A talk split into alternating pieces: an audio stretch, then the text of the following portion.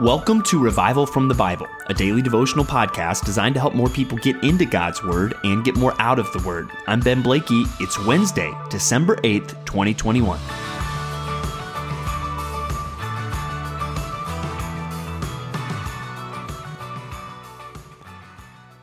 You know, every once in a while, the world has an idea that isn't terrible.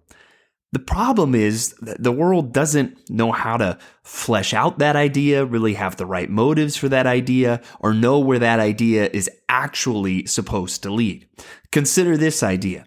Be the change. You, have heard uh, all kinds of people exhort others to be the change that you want to see in the world, right? Even Michael Jackson can figure out he needed to start with the man in the mirror. But when the world actually tries to live out those platitudes, uh, they don't get anywhere. But let's think about that idea. Be the change that you want to see in the world. Is there really any truth to that? And that's where as Christians, there, there is a lot of truth. We, we should desire change in the world. For starters, we should look at out at the world and say, mm, this, this is not what it's supposed to be. Uh, this is not going the way that it's supposed to go. We should desire change in the world.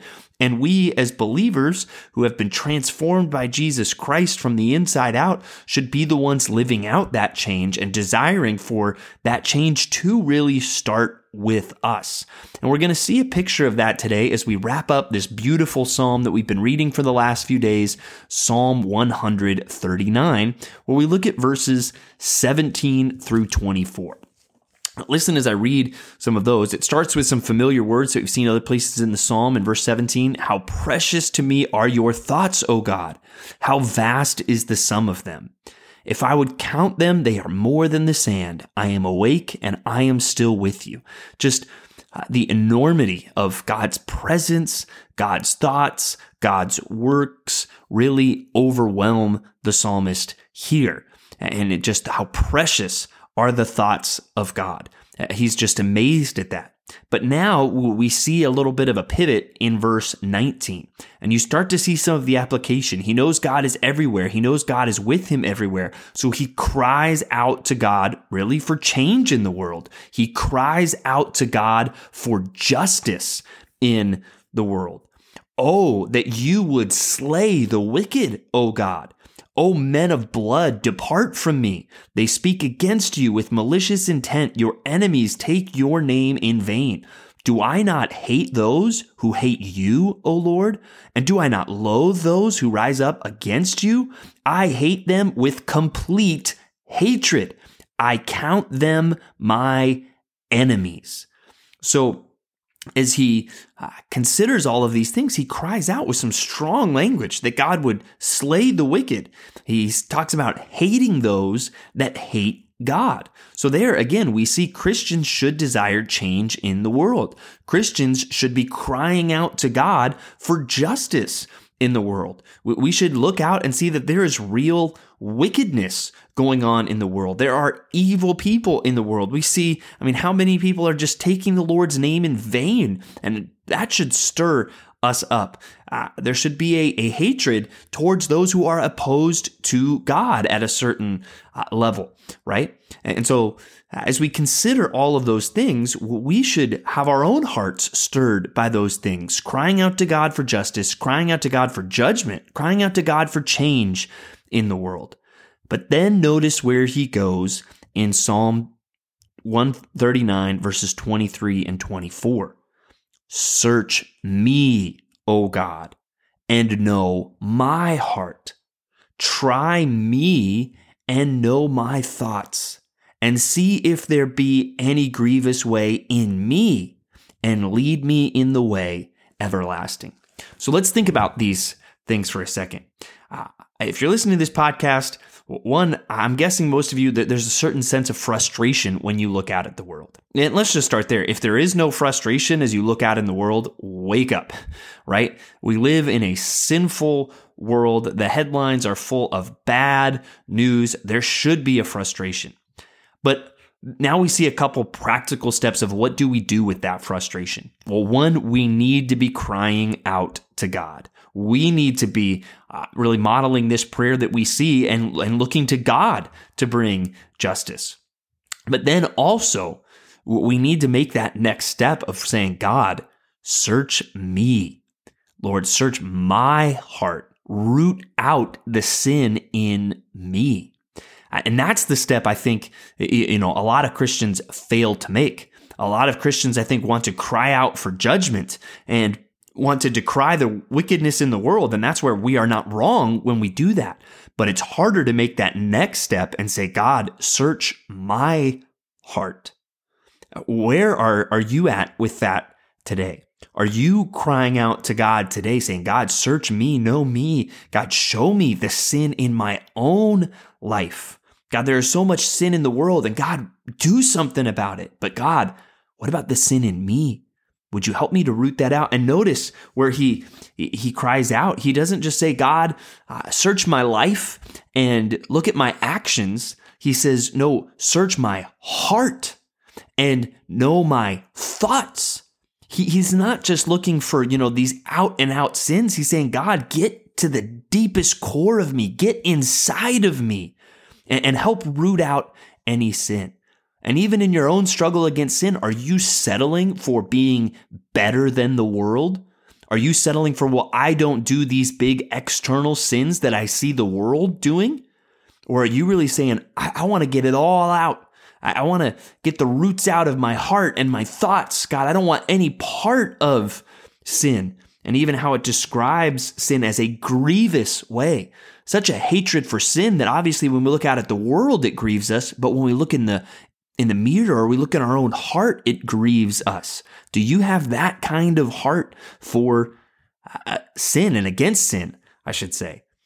This is a good thing for us to think about and pray about today. That we would really be seeking God and truly seeking to be the right kind of change. Really, a biblical change from the inside out. And I would encourage you to spend some time talking with God today, crying out, saying, God, search my heart, know my thoughts. God, root out the sin uh, that remains in me because I want to be different. And even as we think about crying out for justice or, crying out for God to do what is right in the world, um, it's good to be reminded that that justice is going to come. And we're reminded of that in a couple of our other passages, uh, a couple of our more prophetic passages today. And let's start with Revelation chapter 10. Now, Revelation chapter 10 kind of comes along with some of these other uh, passages through the beginning of uh, chapter 11, kind of an interlude between the sixth trumpet and the seventh trumpet. And so in this interlude in chapter 10, where he's uh, reminding him, hey, the end is coming. The, the final justice is going to uh, is going to come. Look at how it describes this angel and his message in verse 5 it says, And the angel whom I saw standing on the sea and on the land raised his right hand to heaven and swore by him who lives forever and ever, who created heaven and what is in it, and the earth and what is in it, and the sea and what in it is in it, that there would be no more delay but that in the days of the trumpet call to be sounded by the seventh trumpet, or the seventh angel, the mystery of God would be fulfilled just as he announced to his servants, the prophets. So here, there's going to be no more delay at this point. Things are going to wrap up. God is going to bring that that justice ultimately that Christians should be crying out for. But as we consider even what we see in Revelation and the the coming of Christ, as we'll see at the end, and even just the judgment uh, that God brings on the earth, I think there's a picture that we should identify with towards the end of this chapter when it says, it describes him eating this scroll and it will make your stomach bitter, but in your mouth it will be sweet as honey. As we read Revelation, there, there should be a sense of bitter and sweetness. A sweetness really at the glory of God and just what we see him doing it was we see the justice finally being accomplished, but also a sense of bitterness as we see really uh, the judgment of God and we consider uh, really what that means for people and for souls who have rejected Christ. So hopefully, as we continue to read Revelation, we experience both of those sentiments a sweetness, but also a bitterness over the, the lost and a, a mourning uh, for them. We also see more in the, just the prophetic work of God in Daniel chapters 7 and 8. And Daniel's going to have visions in each of these that think of world kingdoms, but we're also reminded of the greatness of God. In chapter 7, he sees these four beasts, and it seems pretty clear um, as we think through this that it, we're seeing the, uh, the kingdom of Babylon, and then the Medes and the Persians, and then the Greeks, and then really the Roman Empire, and some of that even then leading into really more end times from that. But he's clearly um, disturbed by all of these visions that he sees, but there's also something that's comforting in the middle, right? When we see uh, these great kingdoms of the earth, and you look at chapter 7 in verse 8, he says, I considered the horns, and behold, there came up against them another horn, a little one, before which three of the first horns were plucked up by the roots. And behold, in this horn were eyes like the eyes of a man, and a mouth speaking great things. So, in the midst of all these kingdoms of the world, then he sees this vision of the Ancient of Days. And the Ancient of Days comes, and then look what the Ancient of Days does. He gives dominion. In verse 13, it says, I saw in the night visions, and behold, with the clouds of heaven there came one like a son of man. And he came to the Ancient of Days and was presented before him. And to him was given dominion and glory and a kingdom that all peoples, nations, languages should serve him. His dominion is an everlasting dominion which will not pass away, and his kingdom one that shall not be destroyed. Wow. Um, as you think through these things as you look at these kingdoms and even then this you know these horns are different things that ultimately i believe uh, picture the Antichrist and this figure that will be there in the end times. In the midst of all that, we see the Son of Man. And notice when Jesus uses that term, the Son of Man, this is the passage that you should be thinking of, Daniel 7. And Jesus is not using the term Son of Man just to make him seem humble and lowly and, oh, identify as just being a human. No, he's using it really to refer to this picture. I am the one that is receiving this kingdom from the Ancient of Days that will never pass away. It is a statement really of authority uh, from Christ as we see him make that in the Gospels. And that's where it's comforting, even as we look at these powers in the world, as we consider the frustrations we have with the world in our own day, as we consider what is still to come in the world, just that we can be confident that Jesus Christ will reign forever and ever. One commentator put it this way, commenting on Daniel 7 When the course of world history depresses you, look at events from heaven's point of view. And that's a good word for us as well. In chapter 8, you see this vision of the ram and the goat, and the ram really uh, makes us think and, and is clearly talking about the kingdom of the Medes and the Persians that will overthrow Babylon. And then you have this picture of the goat, which really represents the Greek empire and the one horn being Alexander the Great. But when his, when he dies, the kingdom is kind of split then four ways.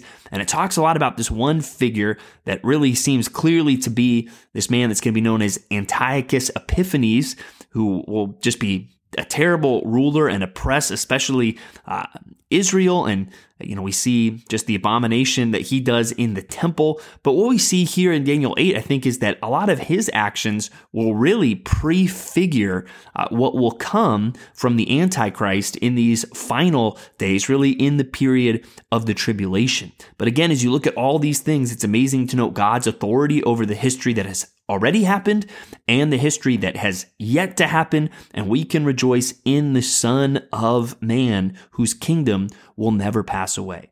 And in the meantime, while we're in the middle of prophecies that have been fulfilled and waiting for prophecies to be fulfilled, we can be encouraged as we wait. And that's really what we can end with in John 14, verses 15 through 31. And so many things that we can be comforted by, first and foremost, that God will give us a helper to be with us forever. That we have the Holy Spirit to guide us through life. And He will be with us. He will bring to remembrance all that uh, was said. And we know now we even have that through the New Testament. But through all of that, we can have peace. As Jesus said in verse 27 Peace I leave with you, my peace I give to you. Not as the world gives, do I give to you. Let not your hearts be troubled, neither let them be afraid. As we consider who Jesus is, let us not be afraid. Let us be at peace today. And as we consider even what's going on in the world, well, we have have peace through Jesus Christ, peace through the Holy Spirit, and we can cry out to God for justice in the world. But let's also cry out to God, God, search me, know me. And may we spend time even examining our own hearts, our own thoughts today as we seek to truly live out the change that Jesus Christ would call for us to live out in this sinful world. Thanks for digging into God's Word with me today on Revival from the Bible. For more resources, check out revivalfromthebible.com. To learn more about Compass Bible Church Treasure Valley, go to compassbible.tv. The grace of our Lord Jesus Christ be with you.